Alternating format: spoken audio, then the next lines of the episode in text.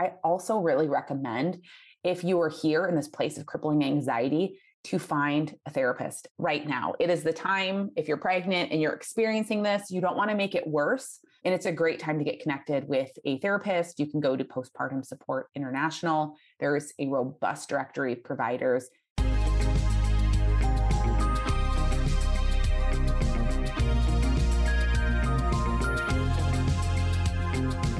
You're listening to the Mommy Labor Nurse podcast where you'll gain the knowledge and confidence you need to erase the unknowns of pregnancy and birth and rock the newborn days like a boss. My name is Liesel Teen. I'm a fellow mom, labor and delivery nurse, and your host. Each week on this podcast, you'll hear a mix of birth stories, expert interviews, and other fun pregnancy and birth related content. As a reminder, anything you hear on this podcast is not medical advice. Please see mommylabornurse.com slash disclaimer for more details. And now let's get into this week's episode. This week on the Mommy Labor Nurse podcast, I was joined by my good friend and fellow Instagram educator, Dr. Ashurina Ream, or you may know her as Psyched Mommy on Instagram. Ashurina is a licensed clinical psychologist with a certification in perinatal mental health. She's got like over 500,000 Instagram followers at the time of this recording. Dr. Ream came on the podcast way, way back in episode number three to discuss perinatal mental health. And that is actually one of our most popular episodes to this day. So it only made sense to have her back on the show to share more of her amazing wisdom with us. I put out a call for questions on my Instagram story for this one, and we were able to group questions kind of into three categories to help structure the episode. You'll hear us cover mental health in pregnancy, mental health after birth, and then some mental health, like in general, kind of questions. I really always learn so much anytime I have the chance to chat with Dr. Ream, and I know that you will too, just in case you missed that episode three. So let's get right into it. I'm so excited to tell you about a pregnancy app that you must, must download to help you ease your journey to motherhood. If you're pregnant, postpartum, or trying to conceive, you might have discovered that this period in time can create a bit of stress and anxiety, even for the most prepared parents. That's why I'm delighted to tell you about Expectful. Expectful is the mental help app for before, during, and after pregnancy. Seriously, this app has so much for your mental health, and it was designed by a team of perinatal experts, holistic wellness practitioners, and moms who have experienced it all. You simply enter your due date or your baby's birth date and receive weekly weekly custom content throughout your pregnancy and postpartum journey. Expectful has a broad selection of over 3,000 meditations with unique collections for cycle tracking, IVF, birth and labor prep, nursing and pumping, postpartum depression, and more. And they also have daily live events and Q&As with lactation consultants, nutritionists, pediatric sleep specialists, pelvic floor therapists, and maternal mental health experts experts. They even include a hypnobirthing course that has received five star reviews from thousands of moms. With Expectful's free seven day trial, it's a no brainer to give it a try. You can find Expectful in the Apple App Store or on Google Play. And if you use the code MLN25 off, that's MLN25OFF, either on the app or at expectful.com, you'll get 25% off your annual membership. Go to the App Store or expectful.com today to start your free trial. Hi, Ashurina, or should I call you Dr. Ream? Dr. Ashurina Ream is here with me today. is here with me today. Ashreen and I are good friends. She was on the podcast episode three, I think was her podcast, her first episode on the pod of the Mommy Labor Nurse podcast. So she was a breakout star when the Mommy Labor Nurse podcast was first airing. So I'm so excited to talk to her today. Welcome. Thank you for coming back. If those, you know, those of you who do not know who Dr. Ream is, do you mind giving a little introduction and telling our listeners who you are? Absolutely. Thank you for having me. Yeah. I am, people call me Dr. Ream, I think because it's easier than Ashurina. Fair. so, Fair. I'm a licensed clinical psychologist based out of Arizona. And I specialize in perinatal mental health, meaning, you know, mental health around fertility, pregnancy, postpartum, and beyond. And I really started to focus on this area after I became a mom myself. I had my son and I realized, oh my goodness, this is not what I expected. Yeah. I am not feeling the way that I anticipated. There's something going on here Yeah. that is off. And I was really anxious. I was feeling down. I was irritable and I didn't like the way I felt. So I really pivoted and changed course and have gone full on into this specialty. And this is what I do. This is what I love. Because my whole goal when I actually started doing this work is like, if I'm feeling this way, how many other parents are feeling this way and not talking about it and feeling completely alone? That's exactly how I felt. I remember just feeling like I was the only one. So I just pivoted and here we are. Yeah, cool. I know you feel, I know exactly what you're talking about. And it's feelings of feeling like you're alone and feeling hopeless that this is like going to be how I'm feeling for the rest of my life. And this is just my Mhm. life now. And it's just an awful, awful feeling. And it's, I feel like it's, you know, I feel like it's, it's get maybe getting more prevalent, but that might not be a bad thing because I feel like it's getting more prevalent because like we're talking about it more, which is a good thing, you know? Mhm. But as you guys can probably guess, today's episode is going to be talking, we're going to be talking about maternal mental health. I actually put a box out to my audience a week or two ago just to just to have you guys submit questions for Dr. Ream and we got some really really good questions. So we kind of picked some really good ones. So we're going to talk about mental health during pregnancy, mental health during after birth, postpartum, and then just like some general mental health questions overall. I have a question before we get started. Okay, so you said you pivoted to kind of focus more on maternal mental health after you had your son. What were you doing before that? That's a great question. I was working for a really large healthcare system in Arizona and I was working at MD Anderson Cancer Center. Oh, So, ah. first, I started off in eating disorder recovery and I was oh, working in residential care with eating disorder recovery body image. And then I got a great career. It was just the most amazing thing ever. And I landed this career doing health psychology, working a lot with patients with health conditions, whether it was cognitive issues mhm. or just a number of things. You could, it was kind of like a general psychologist where I was seeing everything in the healthcare gamut. Anything that you can think of, Yeah. I was seeing it. So a lot different than what I'm doing now, but I often pull from that stuff from the work that I do now because it's still people obviously are still having, you know, health issues. They're still having, you know, body image issues. So it was a really good experience. And I never thought I would leave that career. That was the Mm. thing. Like before I became a mom, I actually was like, I love what I do. I love this job so much. And then I was like, I don't think I can go back. It's like this Yeah. weird thing where, you know, when you become a mom, you're not even sure, like, how did this happen? How did something like it just changed for me overnight? And it really did. Yeah, no, I I totally hear you. All right, well, let's get into some questions. So this Okay. first question, we're going to talk about. We're going to kind of go, you know, pregnancy, postpartum, and then just like some Okay. general questions. So this first one was, I think, one of the most common questions that was submitted, and it's about dealing with fear and anxiety, like how to deal with that during your pregnancy after you've had a miscarriage or a loss. Mm. Mhm. So this is such a great question because I experienced this when I was pregnant with my son. I had already experienced two miscarriages. Yeah. So one thing I want to just put out there is that this is hard, and just to know that, like what you're dealing with and what you're doing and going through is it's going to be difficult. Yeah. So knowing that giving yourself some grace, you know, Yeah. offering some compassion to yourself. Like what I'm doing right now is really challenging.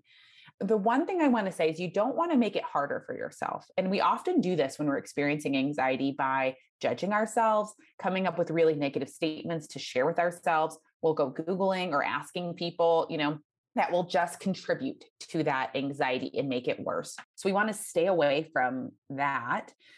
I did something where I created affirming statements that I said to myself throughout my entire pregnancy. And I would Love say, that. Today I'm pregnant. And for that, I'm grateful. And I would say that every day. I would wake up and I'd be like, Oh, today I'm pregnant. I'm so grateful.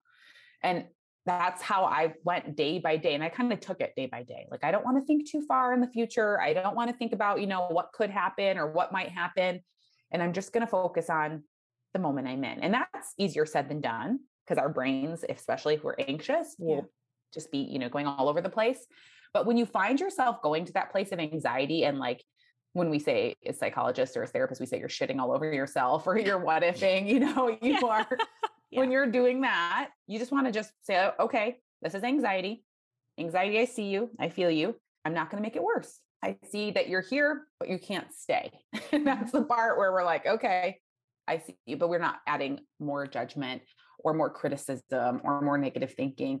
We're just acknowledging that it exists. I also really recommend if you are here in this place of crippling anxiety to find a therapist right mm-hmm. now. It is the time, if you're pregnant and you're experiencing this, you don't want to make it worse. And it's a great time to get connected with a therapist. You can go to Postpartum Support International. There's a robust directory of providers. And that way you can get yourself prepared. If you're already experiencing anxiety during pregnancy, the chances are that they will continue postpartum unless you're intervening. So you want to find a provider. Yeah take a proactive approach if you're starting to feel these feelings. Yeah, absolutely. Totally. I yeah, all, all for that for sure. I think that is like a step that a lot of people don't realize that can be taken. You know, that kind of goes into the next question of preventing postpartum depression and anxiety. Mm-hmm. Is that's probably the answer to that question is like, hey, let's get up with, let's get set up with a therapist. Before we go into that question though, too, I loved what you said about the affirmations. And I remember that we talked about this in our first, in the first episode that you recorded. And I've done posts on that, given that advice to people and that really really resonates it's just it kind of like slows down your brain a little bit okay you know it's like i'm really okay if i'm saying this to myself when i'm working waking up in the morning I really am able to just take it one day at a time, right? Mm-hmm. So I love that. Well, okay. So this next question was from a gal, and she says, Is there any way to prevent postpartum depression and postpartum anxiety? She says, if I had PPD or PPA after one of my other births, will it happen again? This is a question I get a lot too. So yeah. it's no wonder that you're getting this question. And yeah. yes, so if you had perinatal depression or anxiety, and I do want to make clear that you can experience these symptoms during pregnancy. That's why we were like, we refer yeah. to them as perinatal, but it's most frequently talked about as postpartum as therapists, we generally know that it can show up at any time. Yeah. But yes, if you've experienced this before, you are at increased risk. Now, do we know if you're going to experience it 100%? No, we don't. It's just that if you have a history of mental health conditions or if you have a history of perinatal mood and anxiety disorders, that the chances increase.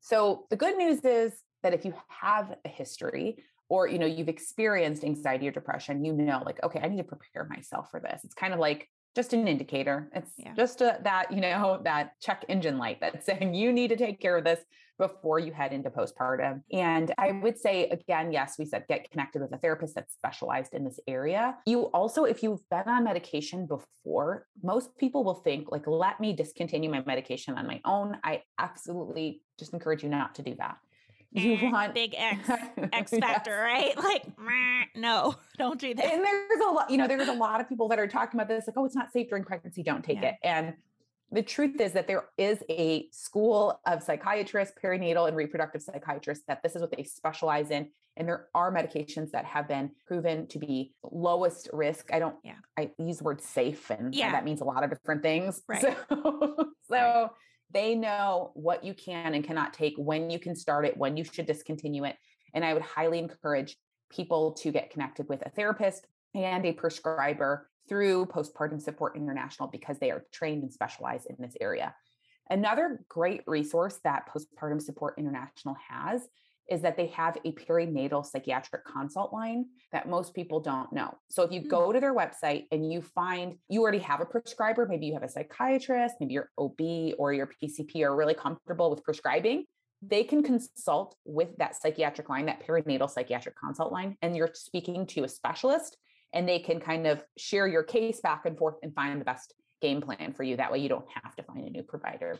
Hmm. So that's always a great option. You want to find support, whether it's through a support group or figuring out, like, okay, I'm going to need help with X, Y, and Z. Like, who are these people that can come alongside me and make my postpartum experience a little smoother? Yeah. And you want to prepare whatever you can ahead of time to like decrease overwhelm. Like, I would say, like, what are the things that you just don't want to be messing with postpartum? Like, whether it's a bill, whether it's your pet, whether it's I don't know cooking dinner. Yeah. Yes. Yeah. You, all the things that you just don't want to be, you know, thinking about, try to take care of what you can ahead of time. One of the biggest things that people uh, might know about but aren't really planning for is having a plan for sleep because sleep is a Yeah. big factor at play here. And it is one of the biggest factors that'll impact mood. It's one of the biggest risk factors for perinatal mood and anxiety disorder. So, whether that's like having a support person step in, like, how are we going to plan for sleep? Uh, we Yeah. know that babies don't like sleep Sleep. 12 hour stretches. they don't sleep at all. Yeah. So it's like, how are we going to do this? How are we going to manage this? Who's going to step in to help? And it's not always like what we expect. And I'll just share like a little, like what I mean. We think like, oh, okay, I'm not going to hire a night nurse. I can't afford that. I am in a partnered relationship. I have a husband. So for me, my husband shifted his work schedule and this worked for us at the time. He shifted it to 9 30 start time versus he now works like six in the morning. He Mhm. shifted it to 9 30. So like there was a stretch between 6 a.m. to about like right about 9 30. He works remotely that he would like, I would sleep uninterrupted. And I tell you what, that three hours, that three and a half hours I would get felt like magic. Heaven, It was yes. like- It was like, Yes. wow, I can do anything. So obviously, this is what, is what worked for my family. It will not work for everyone's family, but having a plan that does work for your family is everything. Yeah, And then lastly, I will say with preparation or even paying attention, don't be afraid to ask for your blood work to be done. Sometimes Ah, women will have you know issues with their thyroid postpartum that they didn't know about so it's really important to get that checked out because any issues with your thyroid if it's off will mimic perinatal mood and anxiety disorders Mm. so you just want to be on the lookout for that and don't be afraid to ask for that but those are in a nutshell the Yeah. best way to prepare no, I love it. Those are easy to like understand and take in too. And I'll also add to that second point that like go in with a plan, but know that it might change and it's okay if it changes. That's with everything Yes. it's with everything in with everything, with everything. Yeah. No, I love it. All right. Well, let's talk about this next question. And I'm glad I asked you about your experience before pivoting to perinatal stuff, because this question is about body dysmorphia and body image issues during pregnancy. This mom was having, you know, just issues with body image. So, do you have any advice for her? I will say you're not alone. I actually Yeah. surveyed my audience maybe last year, and over 90% were struggling with their body image and the way that they saw their body. But I will say that not a big percentage of the people that I surveyed said that this started actually before pregnancy. Mm, So this just goes to show you how our culture has really shifted the way that we think about our bodies and value our bodies as they look. So the first thing I always tell my patients is to notice like when did this start? What was your story of when you started to notice and tune into your body and, you know, whether it was good or bad? Like when we started judging our bodies, when was that? Like I have a Mm. story for myself in my brain, you know, really little when I, really young Yeah. someone said something to me and I started to notice, oh, okay, well, maybe my stomach should be a little smaller than it is, you know? So, really paying attention to when that story started, where you started to notice or judge your body critically, because that's important. And then the next thing we want to do, and obviously, nothing beats seeing a therapist and doing this work. But if Oh, you're going to be like, if you're going to be doing this yourself, just pay attention to how you talk to yourself and your body. Like, oh, I look gross. You know, these statements that we make have a lasting impact on how we feel about ourselves, how we respond to ourselves. And we really want to get into a practice of shifting our self talk. This is hard work it's because our self Oh, yeah. talk is rooted in our early life, the way that we view ourselves, all of the messages we received about ourselves. And we want to take it from a place to how do I shift this negative self talk to neutral self talk? One might think that we're going to shift it from like negative to positive and just go from like, my body is beautiful. I love it so much. Ah, yeah. That's a big jump, you know, and it doesn't always feel authentic to Mhm. go from like, I feel gross or look at these nasty stretch marks to jump to like, my body is a temple and I love it. It's beautiful. That's really hard, right? Yeah. That's hard work. So we want to just take our negative statements and make them neutral. My body has stretch marks. This is different for me. You know, that's just, I can handle that, right? Yeah. That sounds like, okay, I can work with that. But it doesn't add that negative judgment to our bodies. And we want to shift from negative to neutral. And you get to a point where maybe you can have more appreciation, but that takes time. Mm-hmm. You also really want to set boundaries with what you consume.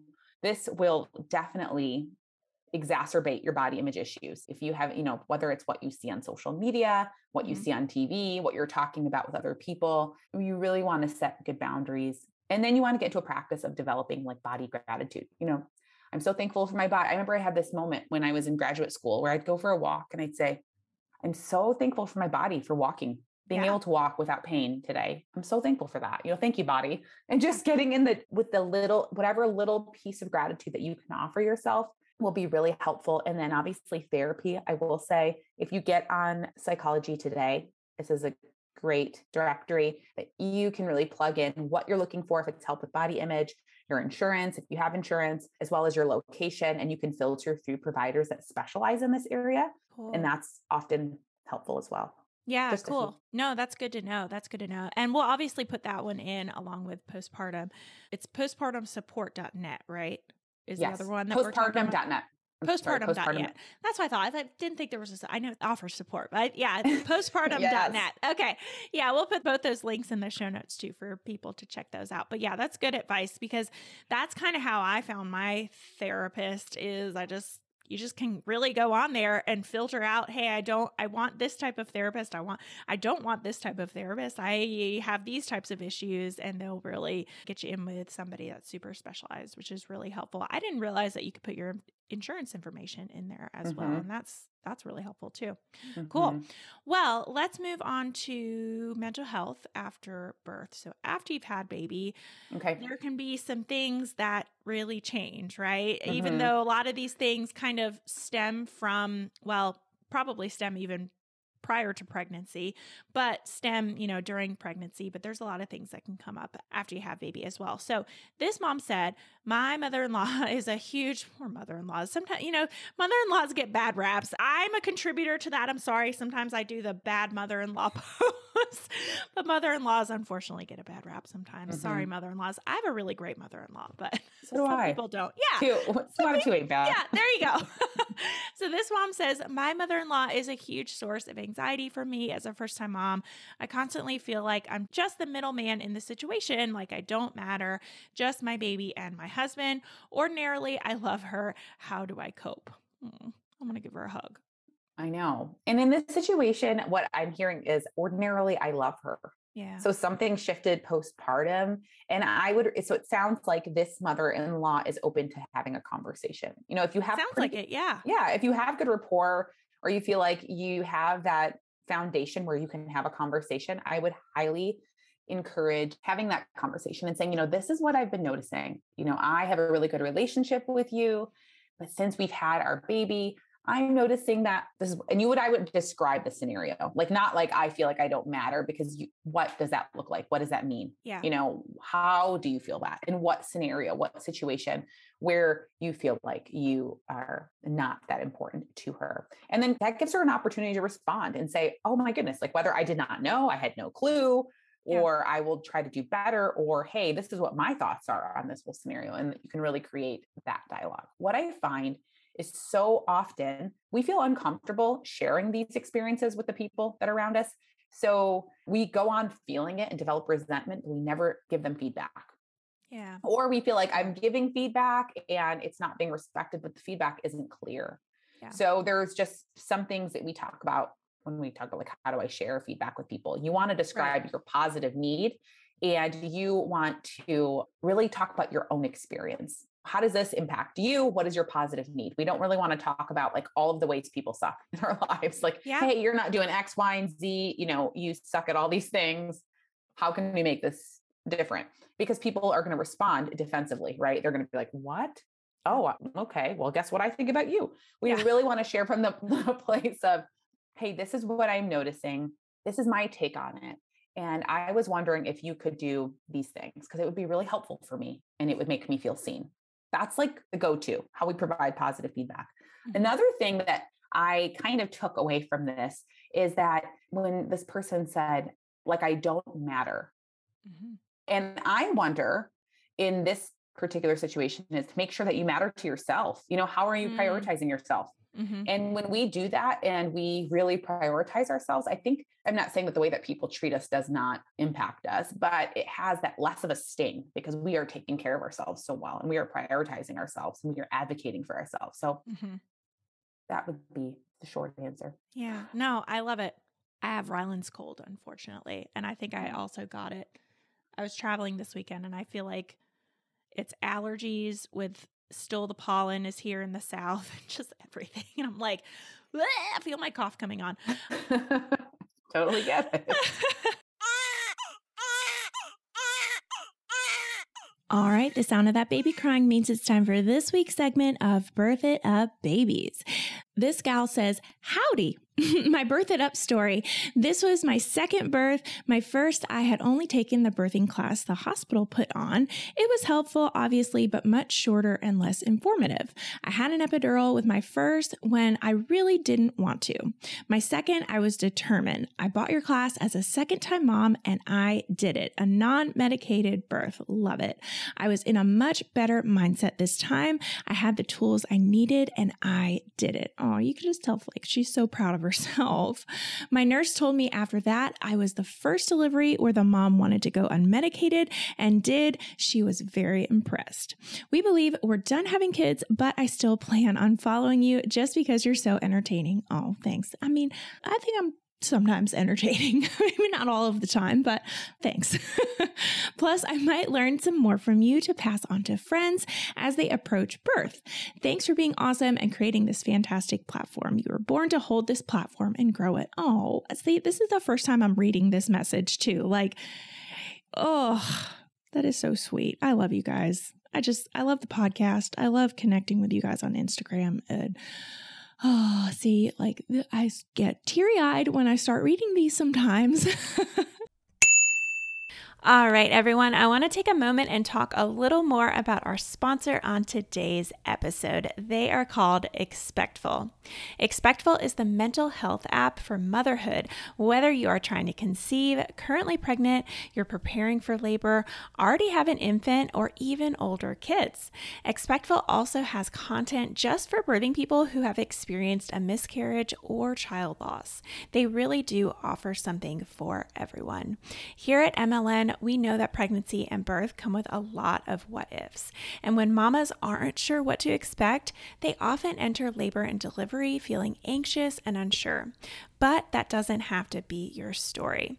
From videos to live event classes to wellness services like sleep coaches, nutritionists, fertility coaches, and more, you can use Expectful to find support for wherever you are in your journey to motherhood. And I don't just mean something you get on once or twice and don't use. No, I mean truly anxiety reducing, stress lowering support. Expectful is actually scientifically backed and has been studied in the Journal of Midwifery and Journal of Perinatology. I actually personally used the Expectful app during my last pregnancy with Ryland.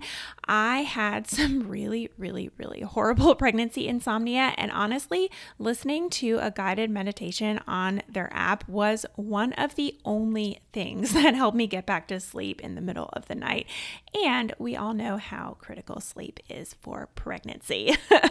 but the one thing I really love about this app is that it provides a non pharmacological, low cost solution for reducing prenatal and postpartum stress. Their regular subscription is $69.99 for an entire year, and their HSA and FSA covered if you have it, but we do have a special code for you today that I'm going to give you in just a second. So keep listening. All right. So, one last thing Expectful was actually awarded Best Pregnancy Meditation App by The Bump. And you all know that I love The Bump. and there is a reason why Expectful has a 4.8 star rating with over 3,000 re- reviews on the App Store. It's because this app is simply invaluable during pregnancy. With Expectful's free seven day trial, it's a no brainer to give it a try. You can find Expectful in the Apple App Store or on Google Play. And if you use the code MLN25 off, either on the app or at expectful.com, you'll get 25% off your annual membership. That takes the price down to just 437 a month. Go to the App Store or expectful.com today to start your free trial. So, this next mom is talking about intrusive thoughts. Mm-hmm. And mm-hmm. this question is about like, how do you navigate those, first of all?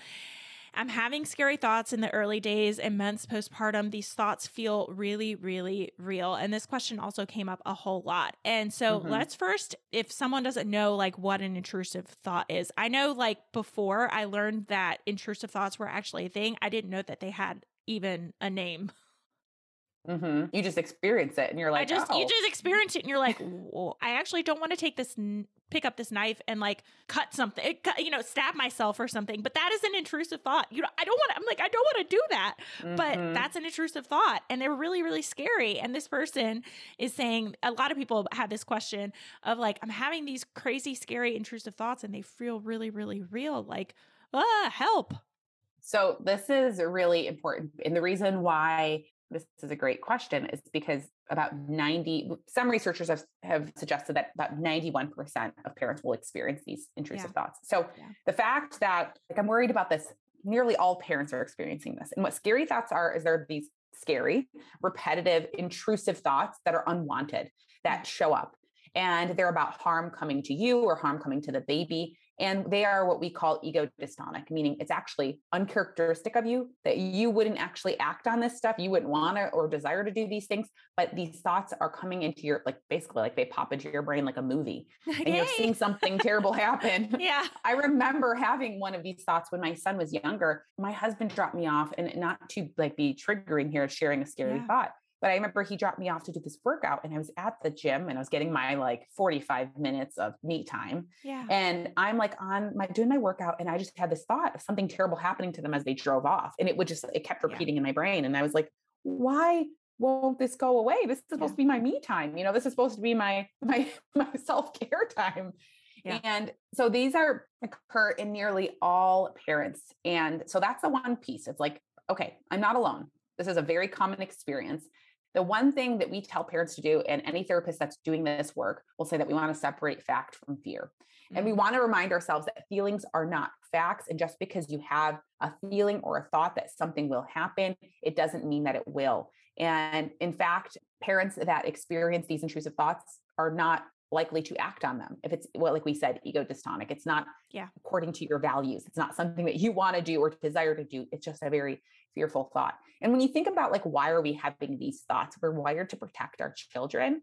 And when we become parents, it's like I have this overload of that protectivity. You know, it's like, okay, what are all of the potential things that could go wrong and i've got to think them because i've got to protect my child at all costs so i've got to be cautious of drivers on the road i've got to be cautious of everything that's in my house that could be harmful yeah i could be you know so our brains are in overdrive with that fear about something bad happening to our children. One thing that's really important to get into is like the practice of mindfulness where you're noticing things without judgment. Mm if you're not familiar with this, there's mindfulness practice. You can Google mindfulness and a ton of things will show up. Yeah. But you can go to like YouTube mindfulness videos, or if you want more resources, you can you can contact me regarding mindfulness. You can distract yourself, whether that's with music or being outdoors, with an activity, a crossword, whatever works to distract you. And again, again, I'm gonna like hammer this in is like improving sleep because mm-hmm. sleep is yeah. poor sleep will raise your risk of experiencing these and it'll make it worse in sharing it.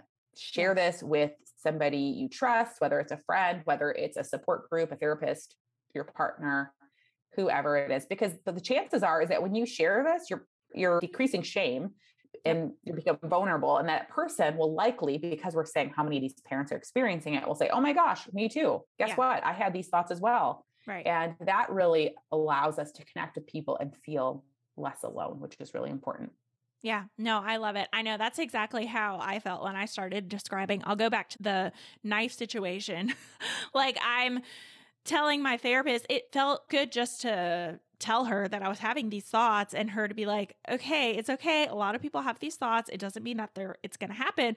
You don't want to like hurt your child, right, mm-hmm. Liesel? No, of course not. You're just having these thoughts. And you know, everyone has these thoughts, unfortunately.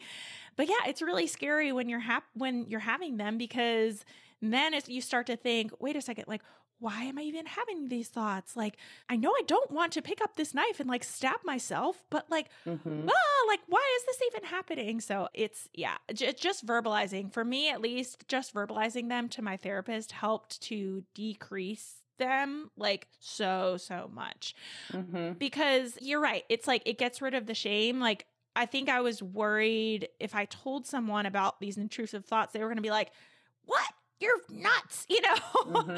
Yeah, we're going like, to hospitalize you or take yeah. your child away. Like you're really good. these are honestly valid points. Yeah. Yes. Yes. Yes. So very, very. I, I will add something about that. Yeah. Is if these thoughts kind of get out of control and then they yeah. develop into compulsions where you are feeling the need to do a number of behaviors to really put, you know, eliminate them. Yes. It's time you need to seek help it's the best thing because there are therapists that are trained in perinatal OCD, yeah. which is what we're talking about. You're having these intrusive thoughts, but then now you're acting on them by like an examples are, you know, washing, cleaning, because you want to eliminate all germs or any contamination, whether it's checking, checking yeah. repeatedly on your child, whatever the behavior is that's reducing that anxiety associated with the intrusive thought. Now we are, you know, really talking about perinatal OCD, yeah. which we want to talk to a therapist about. Yeah, and that is a thing. Oh my goodness. Like I remember this is something that once I started on my medication, I have a nice little combo right now that I've been taking, which is great for me. But mm-hmm. before that, yeah, that was something that I got diagnosed with of like, wait a second. And she explained it like this. She was like, okay, you're having these thoughts and then you're doing these behaviors. And it's like, okay, the behaviors aren't going to solve the crazy thoughts. And it's like wires are kind of getting crossed. Like, I'm thinking that if I do these behaviors enough, then it's going to make these thoughts go away. And it's like, no, not really, you know? But yeah, it's really, really scary. And I was never like a, like a light, I, I didn't have it really bad in terms of like where I had to constantly clean things. But yeah, it's like I would, like, for example, I would, um, go to like throw away a piece of trash or something and I would like miss the trash can and I would think if I don't pick that right up right now, my child is going to like die in the middle of the night. And I'm like starting to walk away and then I'm like I have to go back and pick it up, you know? And then it's like, mm-hmm. wait, is it, a, you know, and it's like that, it's a weird thought process. But once I started getting with my therapist and talking to her about these thoughts and also with medication, it helped to decrease, not only decrease the thoughts, but I was able to recognize that, like, okay, maybe I'm still having some of these thoughts, but like, I don't have to do these behaviors, you know? Yeah, you can dismiss them. You can dismiss, you can dismiss them. Right. Mm-hmm. Right. Exactly. But it's scary when it's happening. It is Very scary because why I must be the only one. No one yeah. has ta- no one told me this when I was pregnant. No one was like, "Hey, yep. guess what? You might be having these thoughts." You know, so you're like, "No one has ever told me this." Yeah. And then yeah. you feel alone. Oh my gosh, so scary. Well, let's talk about some best ways. This mom is asking just general best ways to manage postpartum anxiety, postpartum depression, and panic attacks without medication. I know that there's a lot of them out there. I mean, medication is a great option for some people, but others, you know, it's really not. So, do you have any advice for this mom? This one also came up a lot. A lot of people were asking, like, what are some kind of coping mechanisms? I know probably your first thing is going to say, hey, let's get with a therapist. Go to postpartum.net and uh, click, click, right? Every time people ask me this, I'm like, hmm, you know what I do? I'm kidding. Well, this is so this is the thing. When I work with my clients, when I work with patients, the first thing where they're there for therapy. And I think people don't recognize the impact that talk therapy can have. And yes. we're not just like chatting. We're not no. just talking. We're not like just like, okay, how was your day? Tell me about it. And that's yeah. it. We are utilizing evidence based skills, meaning they're rooted in science and in research to help you overcome the experience that you're having. So, yeah. and this is tailored to people dependent on their situation. So, like we would treat anxiety different than we would treat depression, than we would treat, you know, panic attacks. There is like a style and a form of therapy that's going to work best with pretty much any experience. So, yeah this is hard. You know, when we're looking at like any of the anxiety disorders, we're thinking this this is my I'm keyed up and I'm up. Like my body feels like it's on edge all the time. I can't relax. That's like what we think of anxiety. And then depression is like that lower mood typically. It's like I just feel lethargic. I don't have the energy. So, what are we doing? In therapy, we're looking at skills to regulate your nervous system. If you have an anxiety disorder or a panic disorder, yeah. we're finding ways to really calm your body because it's kind of wired to be oversensitive to the stimuli in this environment. It's overestimating the threat in your environment. So, we are looking for skills to calm your body. We are looking for ways to really change and rewire your brain and mm-hmm. how you think and the way that you see the world so that you can you know be a really good advocate for yourself and say like okay anxiety i see you. This is like i'm telling myself this is scary but it, maybe it's not so scary. Mm-hmm. what if i tried it this way? You know so we're really trying to teach you the skills to work through and walk through anxiety and any of the anxiety disorders together. With depression it's a little bit different so we are trying to activate you in a good way. So we are trying to use some behavioral activation skills mm-hmm. to get you to do things that you wouldn't feel like doing because you're feeling depressed and you pair that with some you know changing of the thoughts we try to give you some skills and sometimes it is like okay are you moving your body yeah. physical activity like one of the most underutilized skills that we have and when we yeah. talk about stress exercise and physical activity is probably the go-to there because yeah. it really resolves that burden of stress in our body that we need to do so exercise sleep you know connecting with people we've over we underestimate the power of connecting with people. Mm-hmm. And oftentimes that's why we feel isolated. So there's a number of things that you can do in your environment. Obviously, it's like, you know, can I eat better? Can I move my body? Can I connect with people? Can I sleep better? These are all skills. But talking to a therapist is so important because they're going to find you your tailored plan just for you. Like, like not like some Yes, right? exactly. Yeah. Like, okay, let me take all this information about your upbringing, your life, how this yeah. postpartum experiences have been, what kind of supports do you have, what do you have access to, and let's think of a plan specific for you. And that's what makes it so powerful. So I would highly encourage people to know that therapy on its own can be one of the most effective tools to reduce your experience with perinatal mood and anxiety disorders and really reduce your chances of relapse or having those symptoms again and again and again. So I would highly encourage. That's a shout out to therapy. shout out the therapy. Shout out the therapist. Love it. Cool. well, let's move on to something that we haven't. I don't think we talked about this in our first episode, and I haven't talked about this a whole lot on my platform, a little bit here and there. But this is something that also happens. And a lot of times when it's happening to you, you're like thinking that you are the only one very mm-hmm. similar to a lot of these things, right? But mm-hmm. let's talk about postpartum rage. What is postpartum rage? A lot of people asked about this and just had curiosity, you know, kind of around the subject. So, can you enlighten us? Totally. this is a great question. it's another one of those that people will experience. And this one is really rooted in so much shame. There's so much shame yeah. surrounding rage. Because when we think about what a mother is quote unquote supposed to be like. We think of the mom that's, you know, that ideal mother. She's gentle, she's nurturing, she's kind, yeah. she's got loads of patience, she can do everything and anything. What we don't think of is a mom that's angry, right? We're mm-hmm. not like, oh, I'm rage filled and I'm angry. Like, who am I going to tell? If I tell mm-hmm. anybody, they're going to think I'm a monster. So, postpartum rage, perinatal rage is this experience where you're feeling more irritable and angry. So, it's a there's a spectrum, right? From annoyance, irritability to rage and fury. It's yeah. really the feelings can kind of land anywhere there.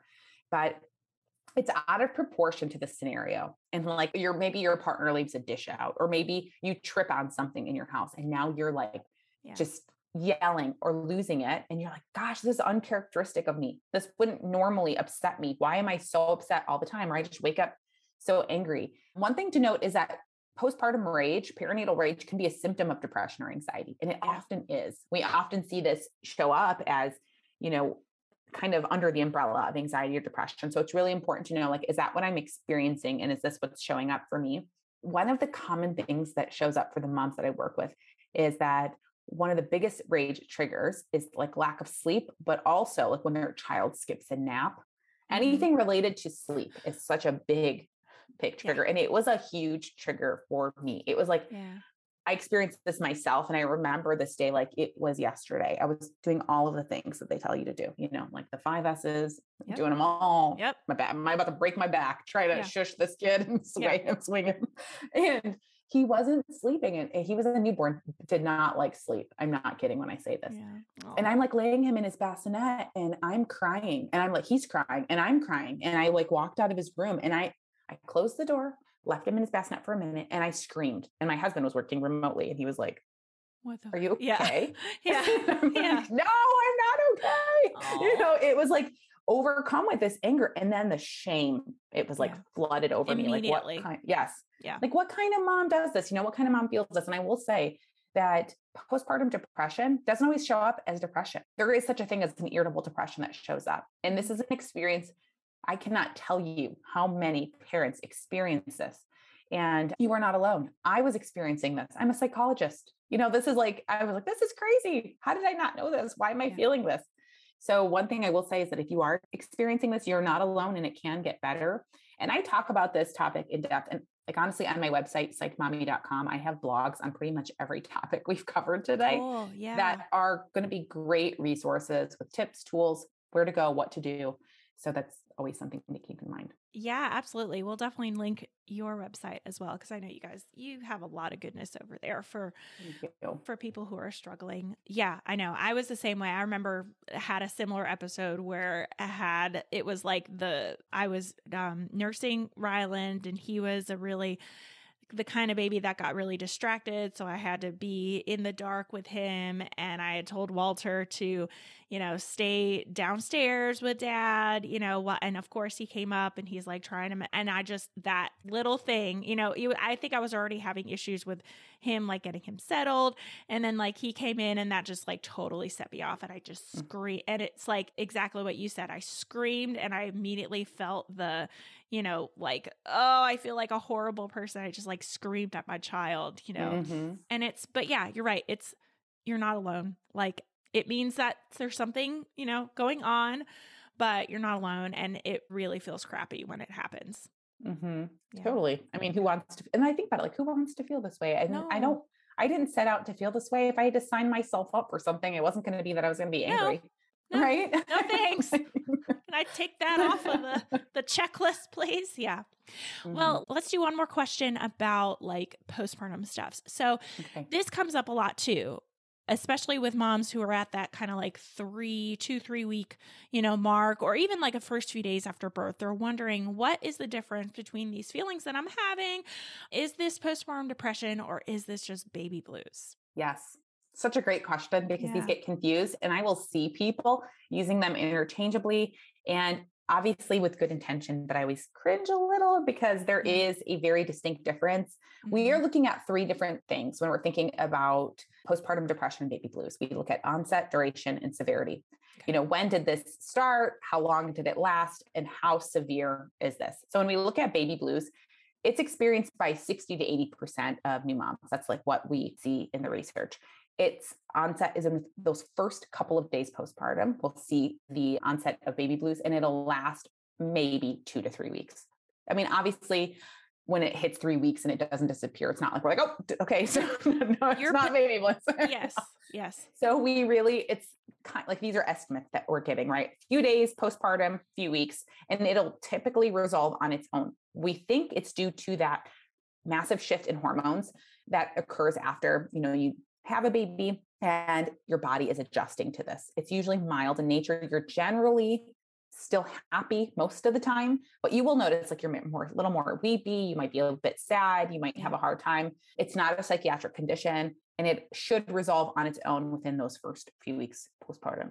okay Now, if you are beyond that, we're looking at postpartum depression. So, this is what we are thinking of when we're thinking of depression can occur anytime during pregnancy and the onset, it can start anytime during that first year postpartum. Yeah. And I will say, it might start that first year postpartum, but it can last sometimes several years postpartum. We're seeing in the research that they followed up with moms who've had severe depression. And at three years postpartum, they're still having symptoms. Some of the moms are still having symptoms. So I always get that question. I want to add that. Hmm. So it's far more severe. It's usually pervasive, meaning it like it will impact pretty much all aspects of your life. And it's not always sad or tearful. Like I said, sometimes it is. Sometimes you're feeling more sad and tearful. Sometimes you're feeling more irritable and angry. But it, it's not only like people think like, well, okay, I'm not having suicidal thoughts because that is one of like the symptoms that can show up. It is not like necessary. for Mhm. someone to experience suicidal thoughts and to experience perinatal depression. Mhm. You're usually, you know, sad, irritable, you might be more lethargic or tired. You might feel like you're having more feelings of hopelessness, like things are not going to necessarily get better. And what we're looking at uh, again is like sleep deprivation can be a big trigger here. So we want to also be paying attention to that as well. But again, you want to look at onset, duration, and severity. And that's kind of how you determine whether it's baby blues or postpartum depression. Yeah. That makes a lot of sense. I'll say too, and you can tell me if I'm right or wrong, but I think that honestly, one of the biggest symptoms is just you know in your head that like something just isn't right. you Yes. know? You know, regardless of if you're a few days, you know, postpartum or a few weeks, you know, obviously you're right. If it's happening a few weeks down the road after that baby blues time had, has passed, but that's usually when I'm getting these DMs from moms like saying, Am I having baby blues? Usually when you're asking that question, there's something going on. Mhm. I'm Yeah. so glad you said that. Yeah. I'm so, Yeah. so glad you said that because that is actually one of Mom the biggest intuition, things- right? one of the biggest things that people will come to me saying, but it's actually one of the things I remember saying to my husband. Yeah. It was a few months in, it was like maybe I was month four. And I just was like nursing. And I was like, I don't feel like myself. I don't feel right. Exactly. Yes. And he was like, he didn't know what to do. And I was Yeah. like, I just don't feel like myself. It's like. I don't know who I am. I feel like a shell of a person almost. Yeah. And that's when I should have known. But often we don't know until we're past that point. Yeah. And it's really hard. So it's good to also like let the people around you and your support people know like what to look out for. Because personally, for myself, I almost didn't know what I was experiencing until I was 18 months postpartum. And I thought, wow, I've really gone through that. I feel so much better. That was Yeah. a dark time. Yeah. And often a lot of parents will realize that too. It's like, I don't know when I'm in it. I will know, you know, when I'm on the other side. So it's so important for our, our support people when even during pregnancy to know like, okay, this is what I need to look out for. This Mhm. is what I need to be paying attention to. Mhm. Good point. Very good point. And also, I know my therapist has told me this like, it's okay for your support people as long as it's okay with you. And I'm sure any therapist would agree. If your support person wants to come, you know, in and share their experiences in one of your sessions, like my therapist always encouraged that.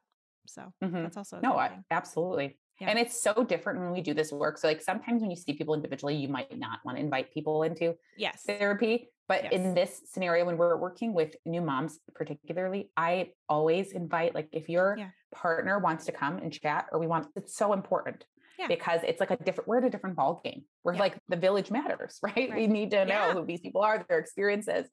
And that's definitely a great point. Good Yeah. therapist. You, you got a great therapist. Thanks. Yeah, I love her. Thanks, Amy. Hey, shout out to Amy. All right. So let's wrap up with some questions just about, you know, general mental health in general. So this mom says, How do I come to terms with the fact that I might need or I might greatly benefit from medication? Maybe it's just like that medication shame.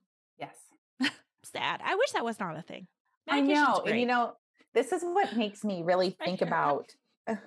It's right Yeah. here. Oh no, it that's really makes one. me. There they are. that one's not going to do anything. that one's not going to do anything. No. this question really makes me think about, you know, what we would do if our doctor said, "Hey, you need a medication for your blood pressure. Your blood pressure is Yeah. off the charts, and I need you to get on this medication." And I wonder, like, what is the difference if you need a medication for your physical health versus your mental health? Right. And when we think about like the science of why we might be experiencing a mental health condition, and if our brain is wired in a way where it's not producing enough of a neurochemical and the medication is going to help us to get where we need to be to feel better, why does that make this experience different? When we really look at that from that perspective and the lens of like science, like, okay, something is off in my body. This medication is going to help to produce that in my body so that I can feel better, no matter if it's my blood pressure, if it's my blood sugar, or if it's my mental health this is where it's like something is not firing correctly in my brain that's making me feel this way. So why wouldn't I help myself if I could? And that goes back to the stigma. And we really have to unravel the stigma of mental health conditions and how it's portrayed. You know, what are the things that we see in our environment that are making this more challenging? And I know this is hard. And I think the one good thing about, you know, social media and media in general is that I think we're doing some work to destigmatize mental health conditions. I think, you know, Yeah. we're talking about it so much more than we ever have been. And I think the conversations need to continue to happen in order for us to continue to feel better about this. So that's like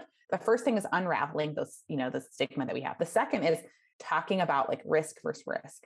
Mm-hmm. Anytime we talk about medication, we always want to think of like, okay, what is the risk of me taking this medication, if there's any? Versus what's the risk of me not taking this medication? And we often talk about this with pregnant women. You know, it's like they're so wound up, like, I don't want to take a medication that can be toxic to my child. And honestly, a lot of the medications for like perinatal depression have been researched for quite a long time and they're really low risk. So when moms will come in and say that, we're thinking like, okay, what is the risk of yes, maybe you taking this medication versus what is the risk of you to continue to feel depressed? And what risk does that pose on your baby in utero? So we really want to be thinking of it from that perspective that there's always going to be a risk in life with whatever we do. We just have to figure out which risk am I willing to live with, which one will be, you know, tolerable for me. What is the risk of me to continue to have depression or anxiety? Like my life is not going to be what I want it. I'm not going to show up as the mom that I want to be. I'm not going to be, I'm going to be, you know, miserable with my relationships. It's like, how is this going to play out? And there's still a risk there. So yeah. that's, that's like where I want people to start thinking about that from that perspective. Yeah. No, I love that. That's a good Good tip. So, this next question is about partners. So, she says, What if my partner is the one who is having these mental health challenges after baby's birth. Is that even a thing? It yes, is, Right? It is. yeah. this question honestly comes up every time I do a Q&A. Yeah. And I'm sure. I get this one a lot too. It's a good one. And I'm yeah. so glad that people are asking this question because there's again another layer of shame and that goes along with partners experiencing any of the perinatal mood and anxiety disorders because we're like, well, how could they possibly have that. They're not having, you know, they're they not having any hormones and yes. Yeah. Yeah. But research is finding that they do have some shifts in hormones, even though they're not carrying the baby. And there is so much at play when we think about how is their life changing obviously we our mental health will shift when we're going through major life changes so right. 10% the research that's been done has been done on fathers and what they found is that 10% of fathers will also experience depression postpartum and they're at increased risk if mom is also experiencing perinatal mood and anxiety disorder. So and their depression might look different. It's going to be you know maybe more irritable. It might be more disconnected. They might be more into their hobbies or just kind of want to like I want to flee like this is a lot. They might also rely heavily on substances or addictive behaviors to cope. And so we see it as like, oh, you're, you know, you're disconnected, you don't care. But really, we need to be paying attention to like what has shifted here. Yeah. Is there something else at play? Are they experiencing, you know, depression or anxiety or something else? Are they also experiencing intrusive thoughts? Because, like we said, it's both parents, it's not just moms that are experiencing this. Yep. So really looking into that. And I will say again, I'm I'm not like an ambassador for postpartum support international, but I love the work they do. So you should be, have, right? I you know what? It's hopefully in the works. Send here. an email. I, I, I'm done. I'm already done that.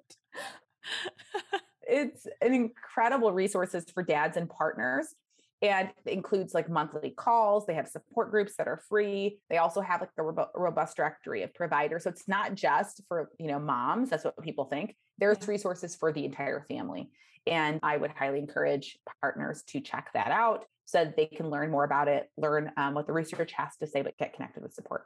Yeah i love it Awesome. Well, one last question, and this one's a okay. little bit of a loaded question, but this one is Do you have any thoughts or suggestions about how we can bridge that gap between healthcare providers and mental health services, both in pregnancy and postpartum? Tough one. Do I have ideas? Yeah, yes, I have a million ideas. I have a million ideas. Love it. List them off. this, this is like honestly, I have this on my board, like on my vision board of things I want to do is like to increase awareness, yeah. but also education yeah. for healthcare providers as it relates to the care of women throughout this journey yeah. and families, not just uh, not just women. But yes, so I believe strongly that there's a place for mental health care providers. It like in all aspects of prenatal and postpartum yeah. care. And I think that there's this model of healthcare that I was really looking into when I was in graduate school that I actually worked in the healthcare system in the hospital where we did integrated healthcare, where there's a hospital, I mean, where there's a, a psychologist usually or a mental health care professional that was part of the team. Mm-hmm. And you're thinking about every clinic. So you're thinking about like OB clinics, you're thinking about at the at the hospital, you're thinking at the pediatrician's office. They're there. Yeah there's a mental health care provider already there. And what's happening is that healthcare providers would screen every single patient that's coming through, every parent that's coming through, And then when something is off with that screening, they are meeting with the mental health care provider. They're just, you know, the mental, they're right then and there, right? That same mm-hmm. day, that same time that they're in their appointment. So this means that healthcare providers need to become experts in screening. They need to really learn the screening tools. They need to learn how to interpret them, how to administer them, you know, who can do all these things, what to be looking for, and what follow up questions to ask. But if, yeah, if they're not wanting to do that, obviously having a mental health care provider do the screening in their clinic. So I think that, you know, as many follow-ups as we have at that pediatrician's office, those are opportunities. And they're often they're missed opportunities mm-hmm. to really check in on new parents going through this life-changing experience. So I think there's more education with all healthcare providers. And often they will say it's the same thing that I said. I wasn't trained in perinatal mental health. There wasn't like a specialty in this. Like they didn't talk about how this can impact mental health. So like for all healthcare providers to have that education base, especially if they're working with mm-hmm. parents, new parents, and to be screening and to be connected with the resources so that we're not having all of these unreported cases of you know mental health conditions perinatal mental health conditions. I think it's really important to work as a team and to have the education and the resources and i think yeah, it's a missed opportunity in so so many cases. Yeah, there needs to be a lot more coordination of care and it's not an easy fix obviously. Like these things take time to really like integrate into our healthcare system.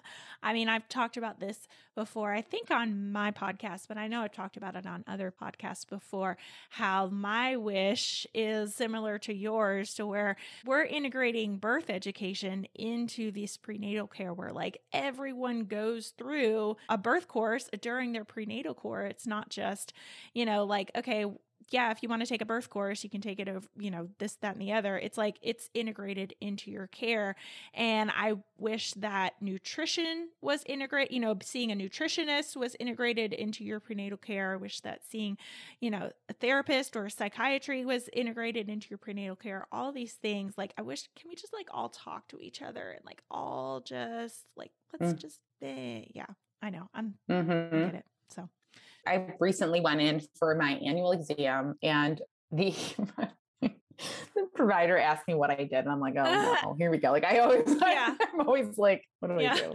I am a, you know, I'm a perinatal psychologist. That's what I do. And she's like, well, oh, what's that? And I like, she's like, I didn't even know that was a yeah. thing. And I'm like, oh my goodness, like, I know, lovely lady, lovely provider. She didn't have a clue that there was like a whole subset of like a mental health specialty focused on perinatal mental health, and that's that's scary. scary, right? Totally. Totally. So that all of the people that are going through the door of this practice, which is a lovely practice, like I have I've never had an yeah. issue, but they wouldn't know how to support people that are like going through a mental health crisis, no. honestly, or even just not feeling like themselves. No. And often it's like, well, let me see if I can find referrals. And it's like, that's like a really reactive approach to something that should be very proactive. Right. Right. And a lot of times there's what we're talking about there's there's this gap, you know? Like okay, we're referring out, but then how many people though do you think get that referral and then they don't even do anything with it? So many, right? A large percentage. It's sad. Mm-hmm. I know it's crazy. Well, Dr. Ream, this was a fabulous episode. Thank you so much for joining me again on the Mommy Labor Nurse podcast. Can you remind our listeners where they can find you on social media? Yes. Thank you so much yeah. for having me. I loved this conversation. Yay. I am Psyched Mommy on pretty much every single platform. And that's P S Y C H E D, Mommy, M O M M Y, on, like I said, every social media platform. My website is psychedmommy.com. You can email at hello at psychedmommy.com. We're psyched mommy everywhere. So just, and my blog, like I said, has articles on pretty much every single topic we describe in great detail with links to a lot of the resources I brought up. So that's where you can find Love me. it. Thank you so much. This was just so great to chat with you today. Thank you.